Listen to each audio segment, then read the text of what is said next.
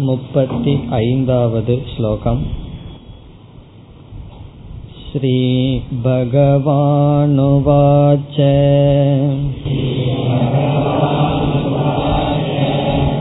असंशयं महाबाहो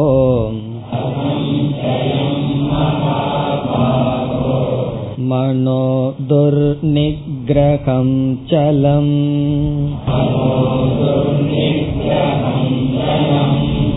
अभ्यासेन तु कौन्तेय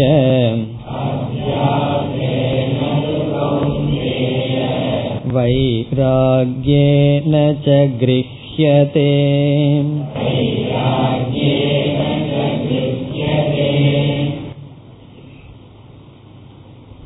அர்ஜுனன் மனம் அடங்காத காரணத்தினால் நீங்கள் உபதேசித்த ஞானமானது மனதில் தங்குவதில்லை அல்லது தங்கும் என்ற நம்பிக்கை இல்லை என்று கூறினான். அதற்கு பகவான் முதலில் நம்முடைய மனம் அவ்வளவு சுலபமாக நம்முடைய வசத்துக்கு வராது என்றும் நீ கூறியது சரி என்று ஏற்றுக்கொண்டு பிறகு இரண்டு உபாயத்தை பகவான் கூறினார். வைராகியம் அபியாசக என்ற இரண்டு உபாயத்தின் மூலமாக நம்முடைய மனதை நம்முடைய வசத்துக்கு கொண்டு வர முடியும் என்று பகவான் கூறியதை நாம் சென்ற வகுப்பில் பார்த்தோம். வைராகியம் என்ற உபாயத்தின் மூலமாக வெளியே செல்கின்ற மனதை நம்மிடம் கொண்டு வர முடியும். அபியாசம் என்கின்ற உபாயத்தின் மூலமாக கொண்டு வரப்பட்ட மனதை நம்மிடத்தில் அல்லது எந்த காரியத்தில் செலுத்த விரும்புகின்றோமோ அதில் செலுத்தி அதில் நிறுத்தி பழக முடியும். இவ்விதம் வைராகியம் அபியாசம் என்ற இரண்டு சாதனைகளினால் மனதிற்கு வருகின்ற விக்ஷேபம் என்ற தடையிலிருந்து நீங்க முடியும். இதுவரை சென்ற வகுப்பில் பார்த்தோம். இங்கு இனி ஒரு கருத்தையும் சிந்தித்து அடுத்த ஸ்லோகத்திற்கு செல்லலாம். யோக சாஸ்திரத்தில் தியானத்திற்கு நான்கு தடைகள் பேசுவார்கள். இங்கு அர்ஜுனன் விக்ஷேபம் என்கின்ற ஒரு தடையை பகவானிடம் கூறினான். பகவான் அதற்காக உபாயத்தை கூறினார். ஆனால் நம்முடைய மனதை வசப்படுத்துவதற்கு அல்லது தியானத்துக்கு நான்கு தடைகள் யோக சாஸ்திரத்தில் பேசப்படும். அவைகளை இப்பொழுது சுருக்கமாக பார்க்கலாம். முதலாவது தடை இங்கு அர்ஜுனன் கூறிய விக்ஷேபம் என்பது. இரண்டாவது நித்ரா உறக்கம். மூன்றாவது கஷாயக கஷாயம் என்பது. நான்காவது ரசாஸ்வாதக. ரசாஸ்வாதக என்பது நான்காவது. விக்ஷேபக நித்ரா கஷாயக ரசாஸ்வாதக என்கின்ற இந்த நான்கு தடைகள் நம்முடைய மனதிற்கு வரும். தியானம் செய்யும் பொழுது அல்லது தியானத்தில் நிலை பெற நமக்கு வரும். இதில் இங்கு அர்ஜுனன் கூறிய தடை விக்ஷேபம் என்கின்ற தடை. சஞ்சலம் ஹி மன கிருஷ்ண பிரமாதி பலவத் திருடம் என்ற இடத்தில் என்னுடைய மனது விக்ஷேபத்தை அடைகின்றது தேவையற்ற சிந்தனைகளை மேற்கொள்கின்றது.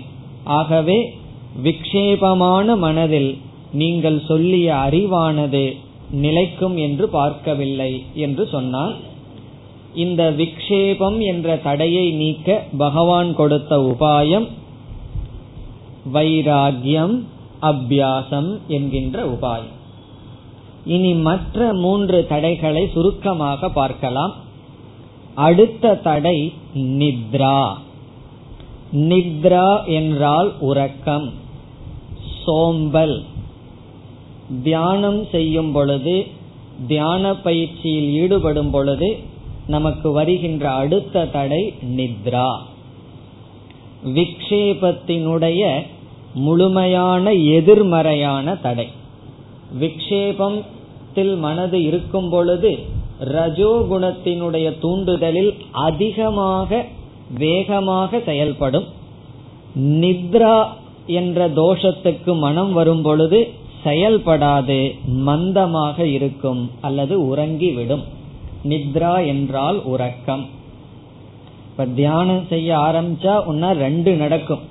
ஒன்று தியானத்துக்கு எதை எடுத்துக்கொண்டோமோ அதை தவிர சிந்தனைகள் வரும். இரண்டாவது உறங்கி விடுவோம். இரண்டாவது தடை எப்பொழுது வந்ததுன்னு எப்படி தெரியும்னா ஒரு சப்தம் வரும்.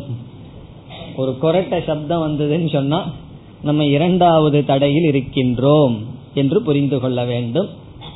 இந்த நித்ர வராமல் இருப்பதற்கு என்ன செய்ய வேண்டும்? என்ன செய்ய வேண்டுமோ அதை செய்ய வேண்டும். ஒழுங்கா தூங்கணும். ரொம்ப தூக்கம் கெட்டுட்டு தியானத்தில் அமர்ந்தோம்னு சொன்னா நம்ம உடல் அந்த நேரத்தில் உறக்கத்தை எடுத்துக்கொள்ளும். அதிகமாக உண்ணக்கூடாது. அதற்கு தகுந்த காலத்தை நாம் தேர்ந்தெடுக்க வேண்டும். உடல் ஃப்ரெஷ்ஷா இருக்கணும். உள்ளதுக்குள்ளேயே யூஸ்லெஸ்ஸான காரியத்தை செய்யறதுக்குன்னு ஒரு நேரம் வச்சிருப்போம். அந்த நேரத்துல தியானம் செய்யக்கூடாது. முக்கியமான நேரத்தை தியானத்திற்காக கொடுக்க வேண்டும். அப்படி உறக்கம் வராமல் என்னென்ன செய்ய வேண்டுமோ அதையெல்லாம் மேற்கொள்ள வேண்டும். அதுதான் உபாயம். ஆகவே உறக்கம் வராமலும் பார்த்து கொள்ள வேண்டும். விக்ஷேபம் அடையாமலும் பார்த்து கொள்ள வேண்டும். இனி அடுத்த மூன்றாவது தடை கஷாயக.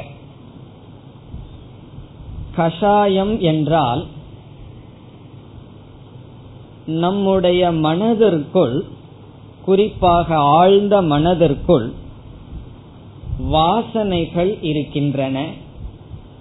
வாசனைகள் என்றால் நாம் வாழ்ந்த வாழ்க்கையின் விளைவாக பதிந்த சம்ஸ்காரங்கள் உள்ளே இருக்கின்றன. ஆழ்ந்த மனதிற்குள் வாசனைகள் இருக்கின்றது உள் மனதிற்குள். நாம் விவகாரத்தில் ஈடுபட்டு கொண்டிருக்கும் பொழுதே நாம் வெளி மனதோடே வாழ்ந்து வருகின்றோம்.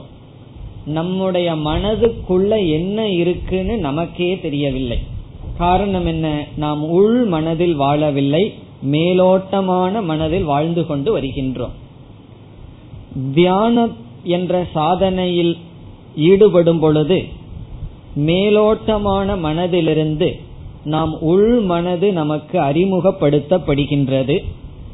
அதாவது வெளி விஷயத்தில் எந்த விக்ஷேபங்களும் சிந்தனைகளும் இல்லை. அப்பொழுது என்ன நேரிடும் என்றால் நமக்கு உள் இருக்கின்ற வாசனைகள் மெதுவாக வெளியே வர ஆரம்பிக்கும். அந்த உள் இருக்கின்ற வாசனைகள் வெளியே வந்து மனதிற்கு தடையாக இருக்கும் தியானம் என்கின்ற செயலுக்கு தடையாக இருப்பதைத்தான் கஷாயம் என்று சொல்லப்படுகின்றது வாசனைகளினுடைய வெளிப்பாடு. வாசனைகள் வெளியே வந்து நம்முடைய மனதை செயலோட்டாமல் வைத்திருக்கும். அதற்கு பெயர் கஷாயம். அந்த நிலையில் நம்முடைய மனநிலை எப்படி இருக்கும் என்றால் ஒரு செயலையும் செய்ய தோன்றாது. அதே சமயத்தில் விக்ஷேபமும் இருக்காது உறக்கமும் இருக்காது. உற்சாகமாக தியானத்தில் ஈடுபடவும் மாட்டோம். மனதினுடைய ஸ்தப்தி பாவக என்று சொல்வார்கள். கஷாயம் என்பதற்கு ஸ்தப்தி பாவக. ஸ்தப்தி பாவகன்னு சொன்னா மனது ஜடத்தை போல் ஆகிவிடும்.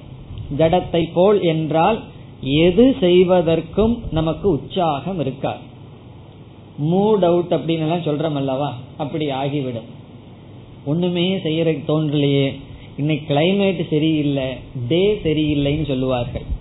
நாள் சரியில்லைன்னு சொல்வார்கள் அது நாள் சரியில்லாத கோளாறு அல்ல நம்முடைய கஷாயம்.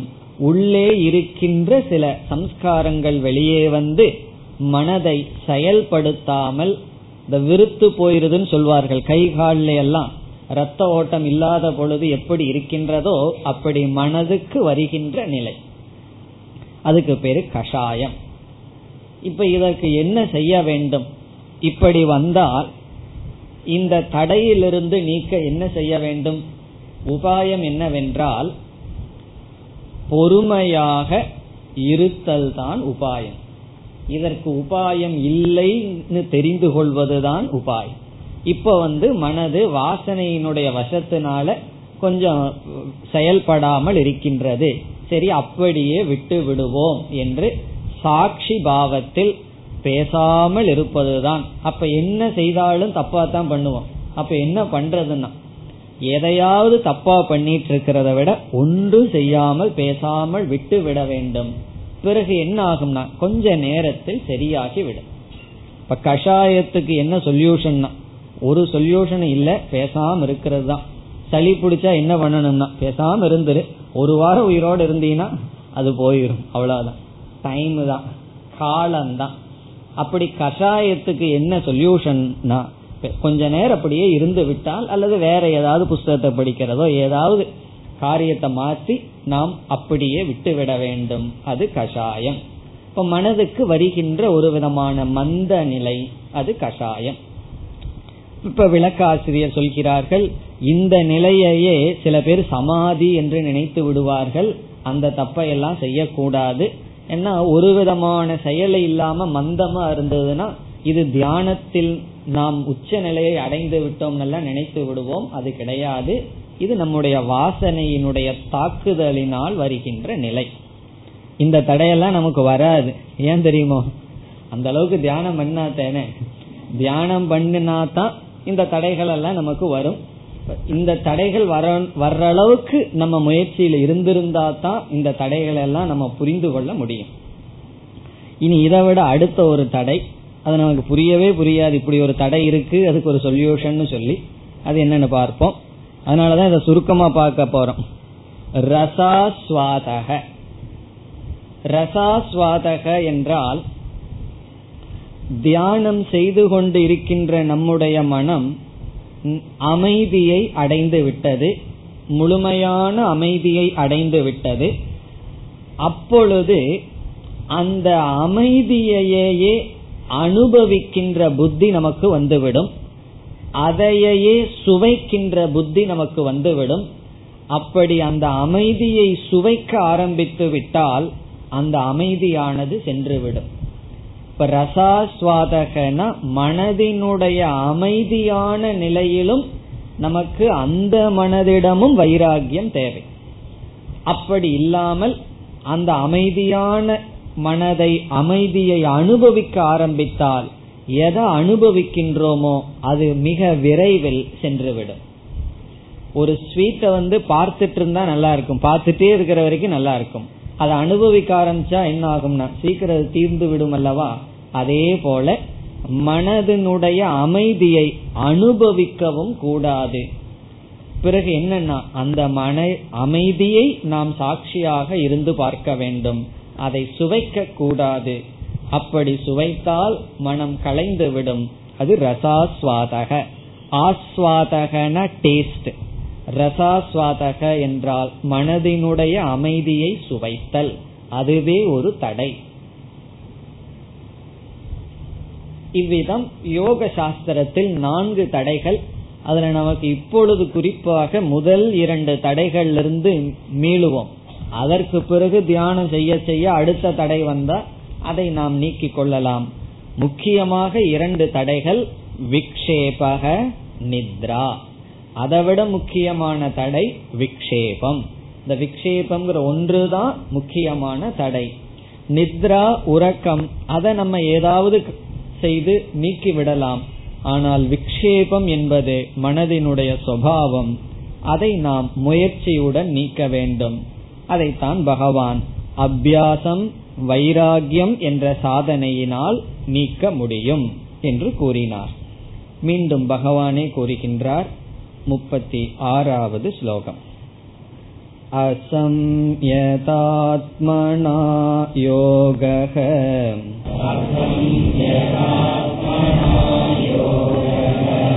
दुष्प्राप इति मे मतिः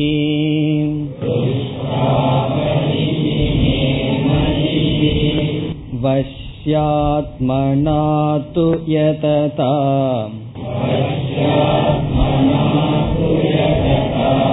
शक्यो वाप्तुमुपायतः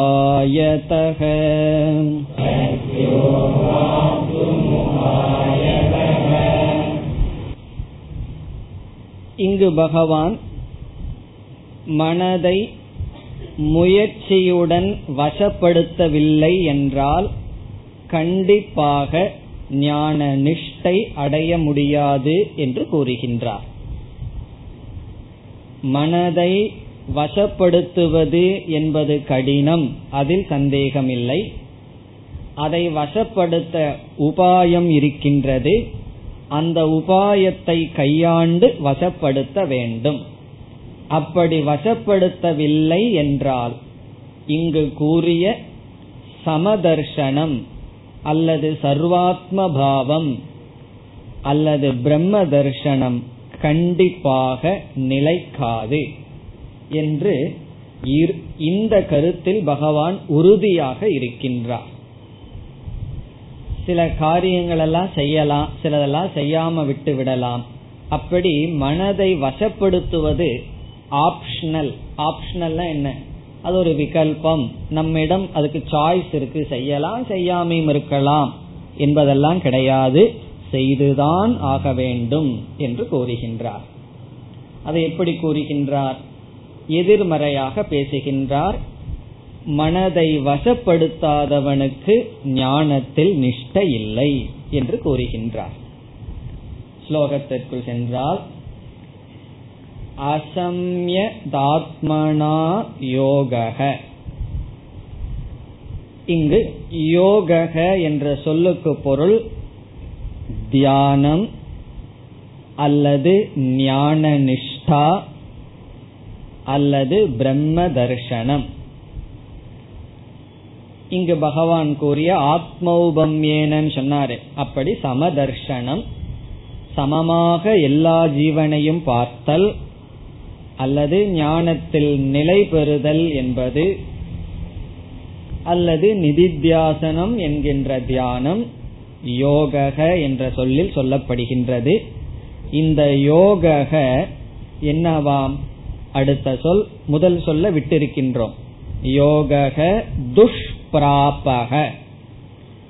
துஷ்பிராபக என்றால் பிராப்தும் அசக்கியக அடைய முடியாது. யோகக நிதித்தியாசனம் அல்லது ஞான நிஷ்டை துஷ்பிராபக. துஷ்பிராபகன பிராப்தும் துக்கம். முடியாது அடைய முடியாது. யாரால் யாரால் அடைய முடியாது? முதல் வரியில் முதல் சொல் அசம்யதாத்மனா. சம்யதம் என்றால் வசப்படுத்துதல் கட்டுப்படுத்துதல். அசம்யதம் என்றால் கட்டுப்படுத்தாத ஆத்மா என்ற சொல்லுக்கு இங்கு பொருள் அந்த கரணம் மனம். அசம்யதாத்மனா என்றால் கட்டுப்படுத்தாத மனதை உடையவனால். அசம்யதாத்மனா என்பதற்கு பொருள் வசப்படுத்தாத மனதை வசப்படுத்துகின்ற உபாயத்தை செய்யாமல் வசப்படுத்தாத மனதை உடையவனால். கட்டுப்பாடில்லாத மனதை உடையவனால் ஞான நிஷ்டை என்பது துஷ்பிராபக இயலாது. இதி. இதி என்றால் என்பது மே மதிகி. மே என்றால் என்னுடைய மதிகி கருத்து. என்னுடைய கருத்து. தன்னுடைய வசப்படுத்தாதவனுக்கு தன்னுடைய மனதை வசப்படுத்தாதவனுக்கு ஞான நிஷ்டை என்பது இயலாது என்பது என்னுடைய கருத்து. மே மதிகி. இங்கு மதிகினா என்னுடைய ஒப்பீனியன் என்னுடைய கருத்து. பிறகு மதிகிங்கிறத ஒரு ஆசிரியர் சம்மதிகின்னு சொல்றார். என்னுடைய சம்மதி என்றால் இதுதான் நான் ஏற்றுக்கொண்டது. நான் ஏற்றுக்கொண்ட கருத்து என்ன? பகவான் சொல்றார் மனதை வசப்படுத்தாதவனுக்கு ஞான நிஷ்டை இல்லை. இப்படி சொன்ன உடனே கேட்பவர்களுக்கு என்ன ஏற்படும்? அப்ப ஞான நிஷ்டையே கிடைக்காதா என்று நினைக்கும் பொழுது இரண்டாவது வரியில் சொல்றார் இங்கு சொன்ன உபாயத்தின் மூலியமாக வசப்படுத்தினால் கண்டிப்பாக ஞான நிஷ்டையை அடையலாம். அதை இரண்டாவது வரியில் சொல்கின்றார். வஷ்யாத்மனா. வஷ்யாத்மனா என்றால் வசப்படுத்தியவனால். இங்கும் ஆத்மா என்ற சொல்லுக்கு மனம் அந்த கரணம் என்பது பொருள். வஷ்யக என்றால் வசப்படுத்திய. வஷ்யாத்மனா வசப்படுத்திய வசப்படுத்திய மனதை உடையவனால். பிறகு யததா. தூன்னு ஒரு சப்தம் இருக்கு. தூங்கிற சப்தம் எதை குறிக்கின்றது? வசப்படுத்தியவனுக்கும் வசப்படுத்தாதவனுக்கும் உள்ள வேறுபாடு. வசப்படுத்தாதவனால் ஞான நிஷ்டை அடைய முடியாது. ஆனால் இந்த தூ என்றால் ஆனால் வசப்படுத்தியவனால் அடுத்த சொல் யததா. யததா என்றால் முயற்சி செய்பவனால். முயற்சி செய்பவனால் இனி இரண்டாவது வரையில் இருக்கிற கடைசி சொல்ல எடுக்கணும். உபாயதக. உபாயதக என்றால் இங்கு குறிப்பிட்ட உபாயத்தை கொண்டு முயற்சி செய்பவனால். இங்கு சொல்லப்பட்ட உபாயத்தின் மூலமாக முயற்சி செய்பவனால் வசப்படுத்தியவனால். என்ன முயற்சி செய்யறன்னு சொல்லி எதையோ செய்து கொண்டிருந்தால் போதாது. இங்கு சொல்லப்பட்ட உபாயத்தின் மூலமாக முயற்சி செய்ய வேண்டும். உபாயத்தின் வழியாக வசப்படுத்தி இருக்க வேண்டும். அதற்குள்ள உபாயம் மறந்து விடவில்லையே. என்ன உபாயம் ரெண்டு சொன்னார்? வைராகியம் அபியாசக என்ற வைராகிய அபியாசாபியாம் யததா வஷ்யாத்மனா வைராகியம் அபியாசம் என்ற முயற்சியினால் உபாயத்தினால் முயற்சி செய்து தன்னுடைய அந்த கரணத்தை வசப்படுத்தியவனால் என்ன ஆகுமாம்? சக்கியக அவாப்தும். அவாப்தும் என்றால் அடைய சக்கியக என்றால் முடியும். அடைய முடியும். முதல் வரியில் இருக்கிற யோகங்கிற சொல்லை மீண்டும் எடுத்துக்கொண்டு யோகக அவாப்தும் சக்கியக ஞான நிஷ்டையானது அடைய முடியும். யோகத்தை அடைய முடியும். இப்ப முதல் வரியில் என்ன சொன்னார்? மனதை நெறிப்படுத்தாதவனால் ஞான நிஷ்டை அடைய முடியாது. மனதை நெறிப்படுத்தியவனால் ஞான நிஷ்டை அடைய முடியும். அர்ஜுனனுடைய கேள்வி என்ன? பகவானுடைய பதில் என்ன? என்பதை நாம் பார்த்தோம். கடைசியா பகவான் சர்வாத்ம தர்ஷனத்தை சொல்லி எல்லா ஜீவராசிகளுக்குள் உன்னையும் என்னையும் பார்க்க வேண்டும் என்றெல்லாம் சொன்னார். அர்ஜுனன் எப்படிப்பட்ட மாணவனாக இங்கு இருந்தான்? சொன்னது புரியாமல் இருக்கின்றவனாக இல்லை. நீங்கள் சொன்ன சர்வாத்ம பாவம் எனக்கு புரிகின்றது. ஆனால் இந்த அறிவில் நான் நிலை பெறுவதை நான் பார்க்கவில்லை. காரணம் என்னுடைய மனதினுடைய சுவாவத்தினால் என்னுடைய மனதினுடைய சுவாவத்தினால் உங்களுடைய அறிவு எனக்குள் நிலைக்கும் என்று நான் நம்பவில்லை என்றான். அதற்கு பகவான் என்ன பதில் சொன்னார்? உண்மைதான் மனம் அப்படிப்பட்ட சுவாவத்துடன் தான் இருக்கின்றது. ஆனால் அபியாசம் வைராகியம் என்ற உபாயத்தினால் மனதை வசப்படுத்தலாம்.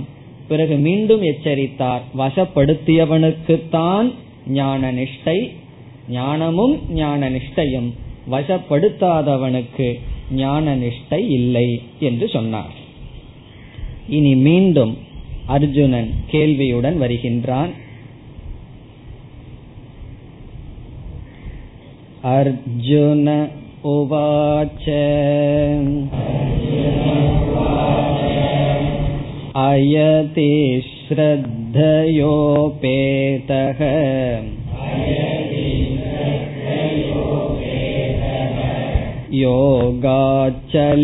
योगाच्चलितमानसः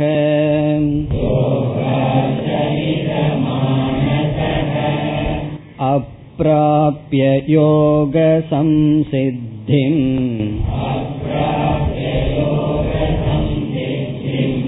कां गतिं कृष्ण गच्छति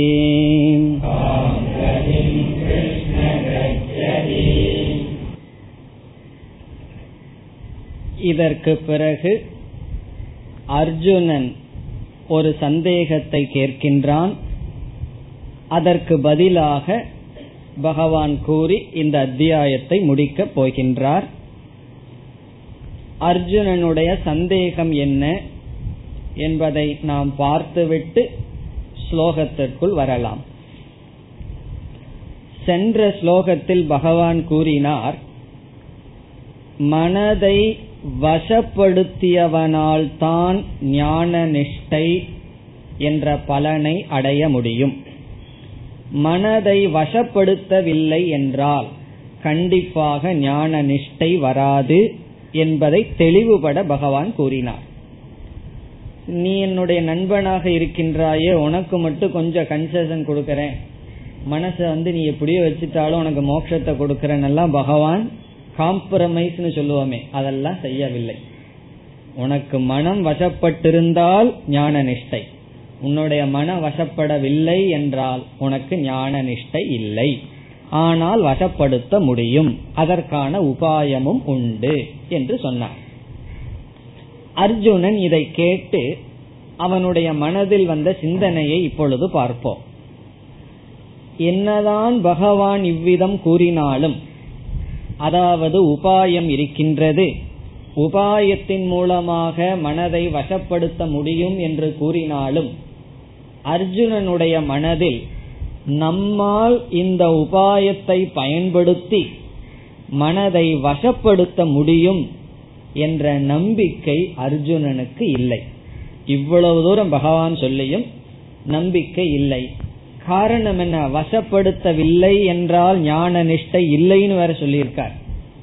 ஆகவே அர்ஜுனனுடைய மனதில் கண்டிப்பாக நம்முடைய மனதை வசப்படுத்தி அதனுடைய பலனாக ஞான நிஷ்டை அடைந்து விடுவோம் என்ற நம்பிக்கை அர்ஜுனனுக்கு இல்லை.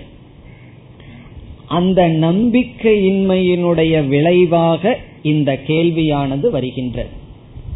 அப்படின்னா என்ன? இந்த கேள்வி நம்முடைய மனதிலையும் வரலாம் அர்த்தம். என்ன சில பேரு பத்து வருஷம் வேதாந்த படிச்சுட்டு என்ன சொல்வார்கள் தெரியுமோ? அடுத்த பிறவியில நீங்களும் குருவா வாருங்கள் நானும் சிஷ்யனா வந்து மீண்டும் தொடருவோம். கண்டிப்பா இந்த பிறவியில மோட்சத்தை அடைய மாட்டோம்னு முடிவு செய்து விடுவார்கள். என்ன உங்களிடமே படிச்சு பழகி போச்சு. அதனால நீங்களும் வந்துருங்கன்னு சொல்லுவார்கள். அப்புறம் என்ன மறுபடியும் சின்ன வயசுல இருந்து ஆரம்பிக்கின்ற ஆரம்பிச்சிருவோம் ரெண்டு பேரும். ஆரம்பிச்சு மறுபடியும் மோட்சத்துக்கு முயற்சி பண்ணலான்னு சொல்லி சில பேர் நினைப்பார்கள். காரணம் என்னன்னா இந்த பிறவியில அது என்னுடைய மனச கட்டுப்படுத்துறதுங்கிற ஹோப் கிடையாது. பகவானே முயற்சி பண்ணாலும் நடக்காது. அந்த அளவுக்கு உறுதி சிலருக்கு இருக்கின்றது. அப்படிப்பட்ட மனதிலிருந்து இப்படிப்பட்ட ஒரு சந்தேகம் உருவாகின்றது இப்ப இந்த சந்தேகம் வர்றதுக்கு காரணம் என்ன? நம்ம ஞானத்தை அடைஞ்சதற்கு பிறகு ஞான நிஷ்டையை அடைவதற்கு மனம் முழுமையாக வசப்பட்டிருக்க வேண்டும். அப்படி வசப்படுத்த முடியவில்லை என்ற பட்சத்தில் நமக்கு என்ன நிலை ஏற்படும் என்று சிந்திக்கும் பொழுது இந்த அர்ஜுனனுடைய கேள்வி பொருத்தமாக இருக்கின்றது இப்ப சில சமயங்கள்ல நம்ம என்ன பண்ணுவோம்? நமக்கே ஒரு கஷ்டம் இருக்கும். அது நம்முடைய கஷ்டம்னு போய் ஒருவரிடம் சொல்வதற்கு பதிலா நம்ம பேரை சொல்லாம யாருக்கோ இப்படி ஒரு கஷ்டம் இருக்குன்னு வைங்களேன்னு சொல்லி தேர்ட் பர்சன்ல பேசுவோம். இந்த வேலையெல்லாம் சில பேர் செய்வார்கள். அவர்களுடைய ஜாதகத்தையே எடுத்துட்டு போய் இது என்னோட ஃப்ரெண்டு ஜாதகம் பார்த்து சொல்கிறீர்களான்னு சொல்லுவார்கள். காரணம் என்னன்னா நம்ம ஜாதகம் சொல்றதுக்கு அதுல ஒரு கஷ்டம் இருக்காங்க அப்படி அர்ஜுனன் வந்து தன்னை வச்சு தான் கேள்வி கேட்கணும். இனிமேல் தன்னுடைய மனசை சொல்லும் போது என்ன சொன்னா யாராவது யாரோ ஒருவருடைய மனசு வந்து சஞ்சலமா இருக்குன்னா சொன்னா என்னுடைய மனது சஞ்சலமா இருக்குன்னு சொன்னான் அதே போல இந்த இடத்திலையும் தன்னை வச்சு கேள்வி கேட்கணும். அதாவது வசப்படுத்த முடியாமல் சென்று விட்டால் அவனுக்கு என்ன கதின்னு கேட்க போகின்றான். இப்ப தன்னுடைய பெயரை சொல்லாம ஒரு மனிதனை அர்ஜுனன் கற்பனை செய்து இவனுக்கு இப்படியானால் அவனுக்கு என்ன கதி என்று கேட்கின்றான். அதற்கு பகவான் அவனுடைய கதியை சொல்ல போகின்றார். இப்பொழுது அர்ஜுனன் ஒரு மனிதனை கற்பனை செய்கின்றான் ஒரு சாதகனை. இந்த சாதகன் இதெல்லாம் செய்து வந்துள்ளான். இந்த நிலையில இதை செய்ய தவறிவிட்டான். அவனுடைய நிலை என்ன? என்பது அர்ஜுனனுடைய கேள்வி. அவனுடைய கேள்வியை கேட்பதற்கு முன் பார்ப்பதற்கு முன் எப்படிப்பட்டவனை அர்ஜுனன் இப்பொழுது கற்பனை செய்கின்றான்? எப்படிப்பட்ட மனிதனை அர்ஜுனன் கற்பனை செய்கின்றான் என்று பார்ப்போம். கற்பனை செய்கின்றான் அப்படிப்பட்டது சம்பவிக்கத்தான் போகின்றது. அது முழுமையான கற்பனை அல்ல. நடக்க போறதைத்தான் அர்ஜுனன் கேட்கின்றான். அர்ஜுனனுடைய கற்பனை முழுமையானது அல்ல. இப்படி ஒரு சூழ்நிலை வந்தால் என்ன நிலை என்பது அர்ஜுனனுடைய கேள்வி. ஒரு சாதகன் இருக்கின்றான். அவன் கர்மயோகம் செய்து சித்த சுத்தியை அடைந்து ஓரளவு தியானம் அல்லது உபாசனம்ங்கிற சாதனையை செய்து ஓரளவு மன தூய் மன ஒருமுகப்பாட்டையும் அடைகின்றான். பிறகு அவனுடைய சித்த சுத்தி பொருட்டு அவனுக்கு முமுட்சுத்துவம் ஏற்பட்டு வேதாந்தத்திற்கு வருகின்றான். சில நாட்கள் சிரவணம் செய்கின்றான். சிரவணம் செய்து பிறகு ஓரளவு மனநமும் செய்து ஞானத்தை அடைந்து விடுகின்றான். உண்மை என்ன? பிரம்மந்தான் சத்தியம். ஜெகத் மித்யா என்கின்ற ஞானத்தை அடைந்து விடுகின்றான் பிறகு ஞானத்தை அடைந்ததற்கு பிறகு அவன் ஞான நிஷ்டை அடைய வேண்டும் என்று விரும்புகின்றான். இயற்கையா அதுதான் வரும். ஞானம் அடையாத வரைக்கும் ஞான நிஷ்டை வேணும்னு விரும்புவோமா? ஞானத்தை அடைந்து விட்டால் அதனுடைய அடுத்த தூண்டுதல் நம்ம மனதில் என்ன இருக்கும்? ஞான நிஷ்டை வேண்டும் என்ற தூண்டுதல் இருக்கும். காரணம் என்ன? ஞானம் சொல்கின்றது அத்வேஷ்டா சர்வபூதானா. யாரையும் வெறுக்க கூடாதுங்கிறது அறிவு சொல்கின்றது. பிறகு எந்த விதமான அனாத்ம விருத்திகள் அல்லது மோகம் சோகம் இதெல்லாம் இருக்கக்கூடாதுன்னு அறிவு சொல்கின்றது. ஆனால் இவனுடைய சம்ஸ்காரங்கள் அல்லது விபரீத பாவனைகள் இவனுக்கு துவேஷம் முதலிய சம்சாரியான பாவனையை கொடுத்து வருகின்றது. ஆகவே அந்த நிலையில் அவன் நிதித்தியாசனம் என்ற சாதனையை செய்ய வேண்டும். தியானம் என்ற சாதனையை செய்ய வேண்டும் என்று முடிவு செய்து சிரவணம் மனநம் என்ற சாதனைக்கு பிறகு அவன் தியானம் என்ற சாதனைக்கு வருகின்றான். இப்பொழுது நம்ம ஒருத்தனை கற்பனை பண்ணிட்டு இருக்கோம். கர்மயோகம் கொஞ்சம் பண்ணி சித்த சுத்தி எல்லாம் அடைஞ்சு பிறகு சிரவணம் பண்ணி கொஞ்சம் மனநம் செய்து ஞானத்தையும் அடைஞ்சு பிறகு ஞான நிஷ்டை வேணும்னு தியானத்துக்கு வந்து விட்டான். இப்ப இவன் எங்க இருக்கான்னா கடைசி ஸ்டெப்பில் இருக்கான். ஒரு ஸ்டெப் மேல வச்சான்னா மேல. இல்ல அப்படின்னா இந்த தொண்ணூத்தி ஒரு பாம்பு இருக்குமே அது கொத்திடுனா கீழே வர்றது போல. அந்த நிலையில அவன் இப்பொழுது இருக்கின்றான்.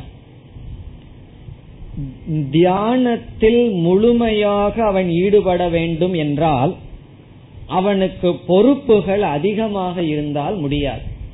ஆகவே என்ன செய்து விடுகின்றான்? அனைத்து கர்மங்களையும் துறந்து விடுகின்றான். கர்மயோகத்துல என்னென்ன செய்துட்டு இருந்தானோ அனைத்தையும் துறந்து விடுகின்றான். எல்லா கர்மங்களையும் துறந்து ஒன்னா சந்நியாச ஆசிரமத்தை எடுத்துக்கொள்கின்றான் அல்லது அனைத்து செயல்களையும் அது கடமைகளாகட்டும் நல்லதாகட்டும் எல்லா விதமான செயல்களையும் துறந்து விட்டான். அர்ஜுனன் வந்து அப்படிப்பட்டவன மனசுல நினைத்து கொண்டு கேட்கின்றான். அவன் என்ன என்ன நிலையில் இப்பொழுது இருக்கின்றான்? எல்லா செயல்களையும் துறந்து தியானம் என்ற ஒரு சாதனைக்காக ஞானத்தில் நிஷ்டை அடைவதற்காக சாதனை செய்து கொண்டு வருகின்ற காலத்தில் இந்த மனதினுடைய சுபாவத்தினால் அதான் ரொம்ப சஞ்சலமா இருக்கேன் என்னதான் இவன் வைராகியம் அபியாசம்ங்கிற உபாயத்தை பயன்படுத்திய போதிலும் ஏதோ ஒரு காரணத்தினால் அவன் ஞான நிஷ்டை அடையாமல் இறந்து விடுகின்றான். அவன் எந்த ஸ்டேஜில் இறந்து விடுகின்றான்? தியானத்திற்கு வந்து ஞான நிஷ்டை அடையவில்லை. ஏதோ ஒரு அறிவு வந்து விட்டது அந்த அறிவில் அவன் நிலை பெறவில்லை. அந்த நிலையில் அவன் இறந்து விடுகின்றான். அர்ஜுனனுடைய கேள்வி அப்படி இறந்தவனுடைய கதி என்ன? அப்படி இறந்தவன் நிலை என்ன? அதற்கு பிறகு அவனுக்கு கிடைக்கின்ற பலன் என்ன? என்பதுதான் அர்ஜுனனுடைய கேள்வி. இதுல என்ன முக்கியம்னு சொன்னா இவன் தியானத்துக்கு வந்துள்ளான் தியானத்தை பூர்த்தி செய்யவில்லை மனதினுடைய சஞ்சலத்தினால் அல்லது ஏதோ ஒரு காரணத்துல பூர்த்தி செய்யவில்லை. வேறு அனைத்து கர்மங்களையும் விட்டு விட்டான் அவன் இறந்தும் விட்டான் ஞான நிஷ்டை அடையாமல் இறந்து விட்டான் அவனுடைய கதி என்ன? இறந்ததற்கு பிறகு அவனுடைய நிலை என்ன? இதுதான் அர்ஜுனனுடைய கேள்வி. இவ்விதம் அர்ஜுனன் கேட்பதற்கு காரணம் அர்ஜுனனை நினைத்து பார்க்கின்றான். அவன் எங்கதான் போக முடியும்? இப்படிப்பட்டவன் இறந்ததற்கு பிறகு எங்க போக முடியும்னா அவனுடைய மனதில் எங்கும் போறதுக்கு வாய்ப்பில்லாதது போல் தெரிகின்றது. காரணம் என்னவென்றால் ஒரு ஒரு மனிதன் ஒழுங்காக காமிய கர்மத்தையோ அல்லது கடமையையோ செய்து கொண்டிருந்திருந்தால் கடமைகளை எல்லாம் துறந்துட்டு நான் தியானம் பண்ண போறேன்னு போகாம ஒழுங்கா இல்லறத்துல இருந்து கடமைகளை செய்து கொண்டு இருந்திருந்தா ஞானம் இல்லாமையே இறந்துட்டான்னு வச்சுக்கோமே அவனுக்கு என்ன கிடைக்கும்? ஒழுங்காக கடமையை செய்த காரணத்தினால் புண்ணியத்தின் வசத்தினால் அவனுக்கு சொர்க்கம் முதலிய லோகங்கள் கிடைக்கும். இப்போ ஒருவன் வந்து கர்மத்துக்குள்ளேயே இருந்து இறந்திருந்தால் நல்ல கர்மத்துக்குள்ளேயே இருந்து இறந்திருந்தால் சொர்க்கம் முதலிய லோகம் கிடைக்கும். இறந்ததற்கு பிறகு. ஒருவன் உபாசனைகள் எல்லாம் செய்கின்றான். ஞானம் வரல. விதவிதமான தேவி உபாசனை விஷ்ணு உபாசனைன்னு செய்கின்றான். அப்படி செய்து கொண்டு இவன் ஞானத்துக்கும் வரல. அல்லது உபாசனைகளை எல்லாம் தியாகம் செய்யவில்லை. உபாசகனாகவே இருந்து இறந்து இருந்தால் அவனுக்கு நல்ல இதைவிட நல்ல லோகம் பிரம்ம லோகம் கிடைக்கலாம். வேறு சில மனிதர்கள் பாபமான கர்மத்தை செய்து வருகிறார்கள். அப்படி பாபிகளாக இருந்து இறந்திருந்தால் நரகம் முதலிய லோகங்கள் கிடைக்கும். ஆனால் இவனுக்கு இங்கு இருப்பவனுக்கு இதுல எதுவும் கிடைக்கிறதுக்கு சான்ஸ் கிடையாது. வாய்ப்பே கிடையாது. காரணம் என்ன?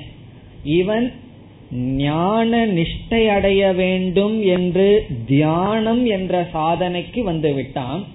அனைத்து கர்மங்களையும் துறந்து விட்டான். காமிய கர்மமாகட்டும் அல்லது கடமைகளாகட்டும் நித்திய கர்ம நெய்மித்திக கர்ம என்று அனைத்து புண்ணியத்தை கொடுக்கின்ற கர்மங்களை துறந்து விட்டான். தானம் பண்ண வேண்டாம் யஜ்யம் செய்ய வேண்டாம் எல்லாத்தையும் விட்டு விட்டான். விட்டுட்டு எதிர்க்க வந்திருக்கான்? தியானத்துக்கு வந்து விட்டான். அதனால இவனுக்கு புண்ணியம் கிடையாது. காரணம் என்ன? அனைத்து வைதிக கர்மங்கள் லௌகிக கர்மங்கள் அனைத்தையும் விட்டு விட்டான் அடுத்ததாக விட்டு விட்டு இவன் ஏதாவது பாவத்தை செஞ்சிட்டு இருந்தான்னு வச்சுக்குவோமே.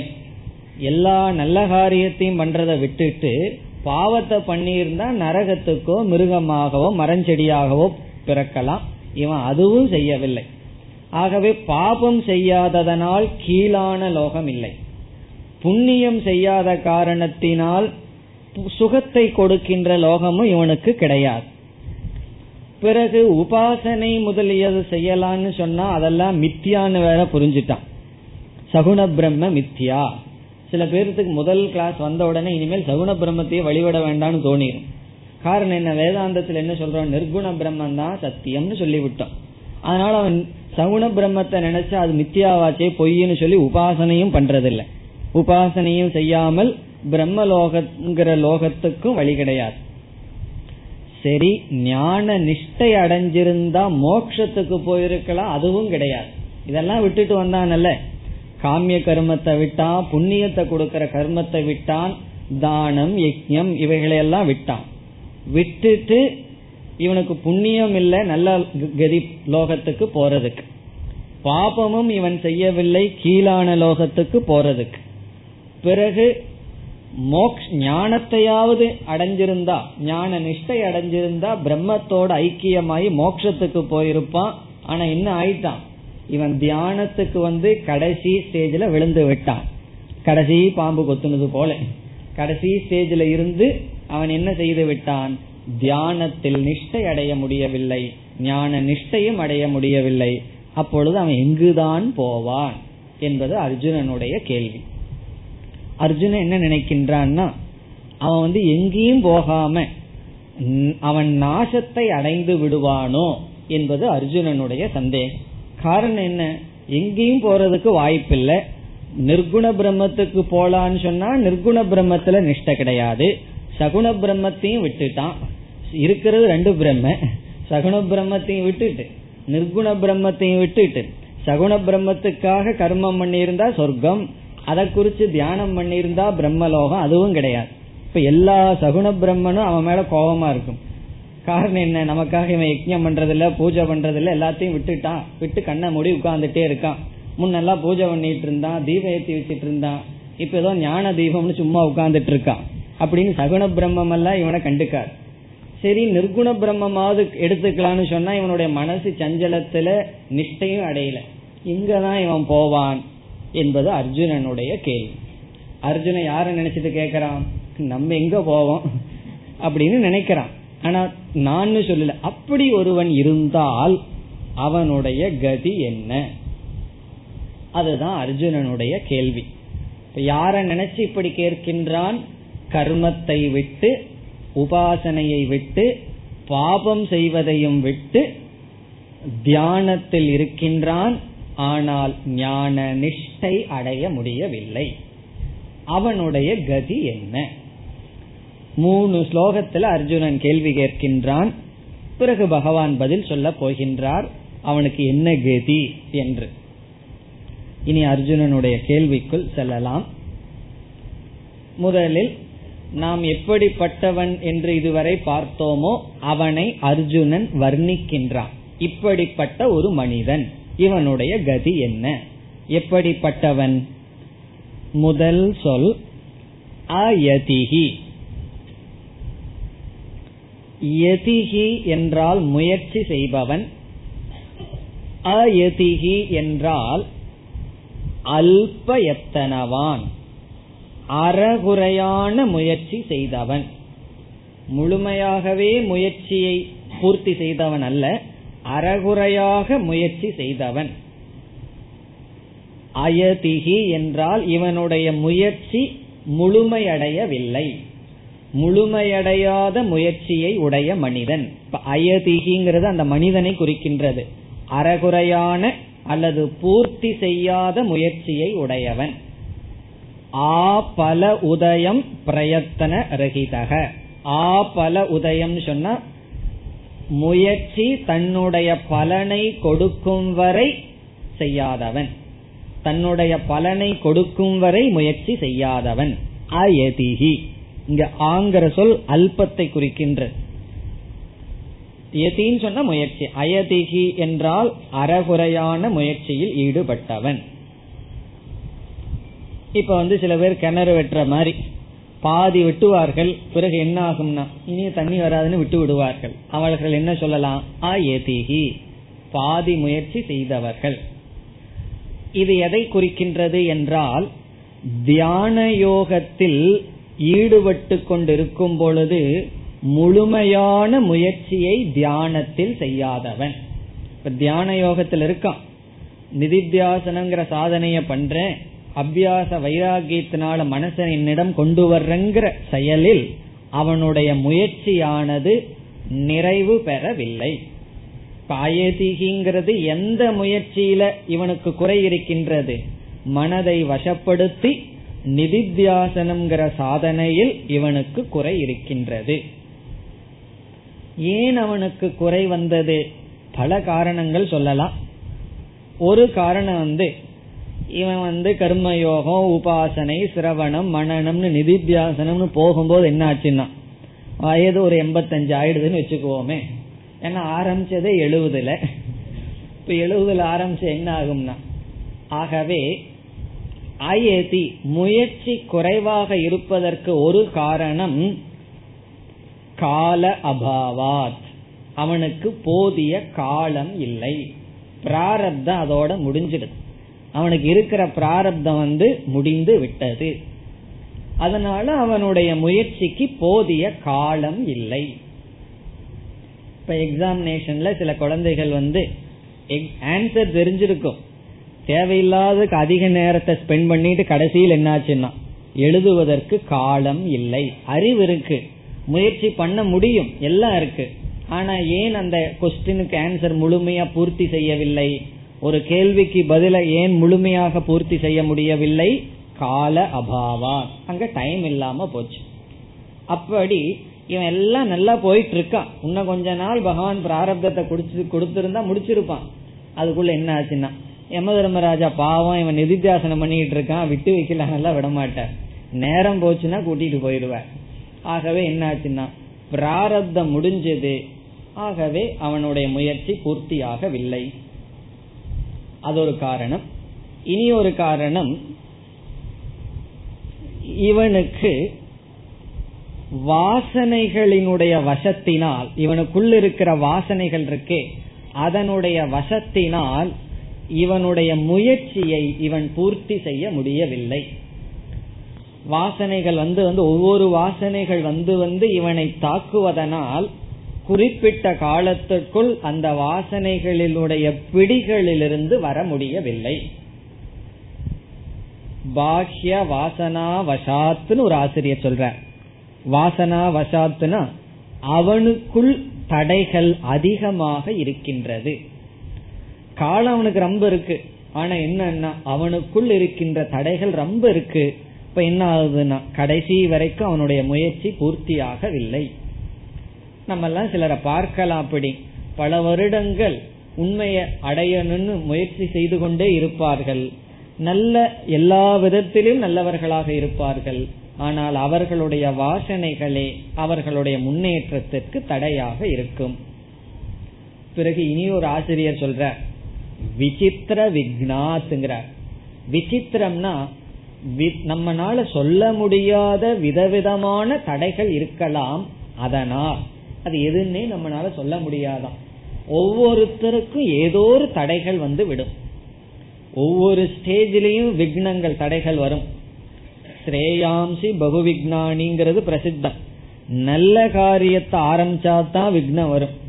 கெட்டு போகலான்னு முடிவு செய்யுங்கள் அடுத்த நிமிஷமே வந்துருவார்கள் உதவி செய்வதற்கு. ஆனா நல்லது செய்யலான்னு முடிவு செய்யுங்கள் அடுத்த நிமிஷமே விக்னம் கொடுக்கறதுக்கு வந்து விடுவார்கள். தடை சொல்வதற்கு வந்து விடுவார்கள். காரணம் என்ன? நல்லதுக்கு தான் தடைகள் அதிகமாக இருக்கு. அப்படி விசித்திர விக்னாத்னா நம்ம வாயில சொல்ல முடியாத அல்லது ஏதோ ஒரு தடைகள். அது எப்படி வேண்டுமானாலும் வரலாம். ஏதோ ஒரு கால காரணத்தினால் அவனுடைய முயற்சியை அவன் பூர்த்தி செய்ய முடியவில்லை. முயற்சியே செய்யாமலும் அவன் இல்லை. செய்துள்ளான். ஆனால் ஞான நிஷ்டைக்கு போதிய அளவு அவனிடம் முயற்சி இல்லை. அதுதான் அயதிகி அடுத்த சொல் ஸ்ரத்தையா உபேதக. ஸ்ரத்தையோபேதக ஸ்ரத்தையா ஸ்ரத்தையுடன் உபேதக கூடியவன். இப்படிப்பட்டவன் முழுமையான ஸ்ரத்தையுடன் கூடியவன். ஸ்ரத்தையா உபேதக. உபேதகன கூடியவன். இவனுக்கு ஸ்ரத்த இருக்கின்றது. முழு நம்பிக்கை இருக்கின்றது. இப்ப சில பேர் வந்து முயற்சிய பாதியில நிறுத்துவார்கள் அல்லது சரியாக செய்ய மாட்டார்கள். அதற்கு முக்கியமான தடை ஸ்ரத்த இல்லாததுதான். நம்பிக்கை இல்லாததுதான். கிணற வெட்டுறான் பாதியில ஏன் நிறுத்துறான்னு அதுக்கு ஒரே ஒரு காரணம். நம்பிக்கை இல்லை. இதற்கு மேல எவ்வளவு கிணற வெட்டினாலும் தண்ணி வரும்னு நம்பவில்லை. அதனால நிறுத்தி விட்டான். அப்படி நாம எதையாவது ஒரு ப்ராஜெக்ட் ஆரம்பிச்சு அதை இடையில நிறுத்துறோம்னு சொன்னா அதற்கு ஒரே ஒரு முக்கிய காரணம் ஸ்ரத்த இல்லாததுதான். ஆனால் இவனுக்கோ ஸ்ரத்த இல்லாமல் இல்லை ஸ்ரத்தையும் இருக்கின்றது. இப்ப ஸ்ரத்தையுடனும் கூடியவன் ஆனால் கர்ம வசத்தினாலோ கால வசத்தினாலோ ஏதோ ஒரு வசத்துல அந்த முயற்சியை நிறைவு செய்ய முடியவில்லை. பரிதாபத்துக்குரியவன் அர்த்தம். இவன் வந்து கவனக்குறைவினால் இல்ல ஏதோ ஒரு வசத்தினால் அவன் பூர்த்தி செய்ய முடியவில்லை. இனி எதுல ஸ்ரத்தை என்றால் ஞான நிஷ்டையினால் மோக்ஷம் உண்டு. நிதித்தியாசனம் பூர்த்தியானால் கண்டிப்பாக மோட்சம் உண்டு என்ற விஷயத்தில் ஸ்ரத்தை உடையவன் இப்ப எதுலேன்னு சொன்னா ஞானேன ஏவ மோக்ஷக இத்தியத்திர திருட விஸ்வாசக. விஸ்வாசகன நம்பிக்கை. திருட விஸ்வாசம்னா திருடமான நம்பிக்கை. எதில் இருக்கும்? நாம எந்த பாதையில் இருக்கிறோமோ அது சரியான பாதை தான் இந்த ஞான நிஷ்டையினாலதான் மோக்ஷம். இதுல அவனுக்கு நம்பிக்கை முழுமையாக உள்ளது. என்ன சில பேர் சரியான பாதையில் இருப்பார்கள். அப்பப்ப சந்தேகம் வந்துடும் நம்ம சரியான பாதையில தான் போயிட்டு இருக்கிறோமா இந்த நேரத்துல வேற ஏதாவது நல்லதை பண்ணிருக்கலாமா அப்படியெல்லாம் தோன்றிவிடும். இவனுக்கு அப்படி அல்ல. சரியான பாதையில தான் போறோம். ஞான நிஷ்டையினாலதான் மோட்சம் என்கின்ற விஷயத்தில் முழு நம்பிக்கையும் இருக்கின்ற ஆகவே நமக்கு என்ன தெரிகின்றது? இவனுடைய முயற்சி பற்றாக்குறைக்கு காரணம் நம்பிக்கை பற்றாக்குறை அல்ல. நம்பிக்கை இருக்கின்றது இருப்பினும் முயற்சி பற்றாக்குறையாக இருக்கின்றது. இப்படி இந்த இரண்டு சொல்லில் அர்ஜுனன் அவனை வர்ணித்து விட்டான். யார்?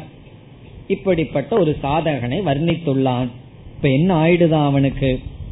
யோகாத் சலித மானசக யோகத்திலிருந்து யோகாத் யோகத்திலிருந்து சலித மானசக விலகிய மனதை உடையவனாகி விட்டான் வீழ்ந்து விட்டான் சலித மானசக என்றால் வீழ்ந்து விட்டான் யோகத்திலிருந்து நழுவி விட்டான் இந்த இடத்துல மரண காலே கடைசி காலத்துல அவன் யோகத்தில் இருந்து வீழ்ந்து விட்டான். அந்த அந்த ஞானத்தில் நிற்க முடியவில்லை அர்த்தம். இங்கு யோகம் என்றால் ஞான நிஷ்டை. சலித மானசக என்றால் ஞான நிஷ்டையிலிருந்து வீழ்ந்து விட்டான். கடைசி காலத்துல பிரம்மனை நினைக்கிறதுக்கு பொதுவா எதையோ அந்த பூர்வ வாசனையில ஏதோ யாராவது கடன் கொடுத்துருப்போம் கடன் வாங்கி இருப்போம் இதெல்லாம் நினைக்க ஆரம்பிச்சிட்டான்னு அர்த்தம்.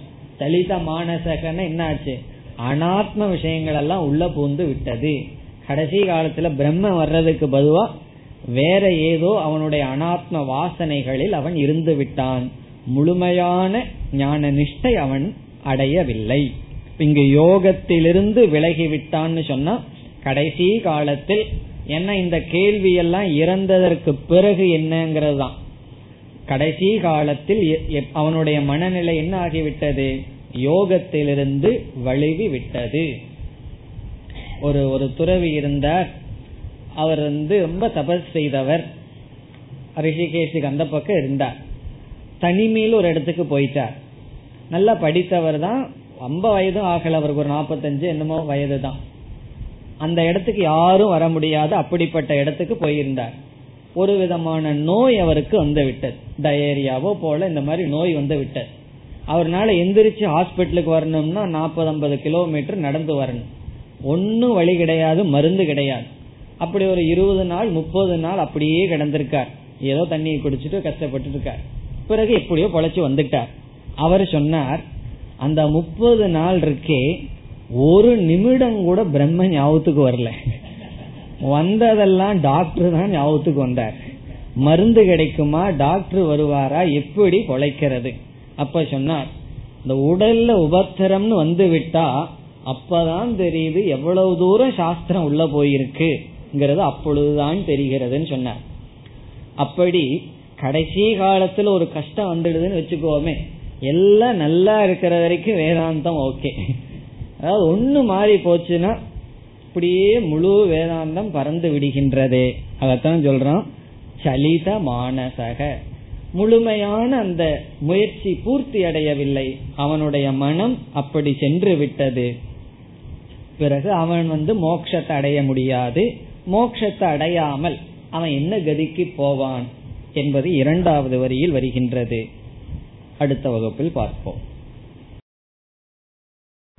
ॐ पूर्णमधपूर्णमिधं पूर्णात्पूर्णमुदच्छते पूर्णस्य पूर्णमादाय पूर्णमेवावशिष्यते ॐ शान्ति शान्ति शान्तिः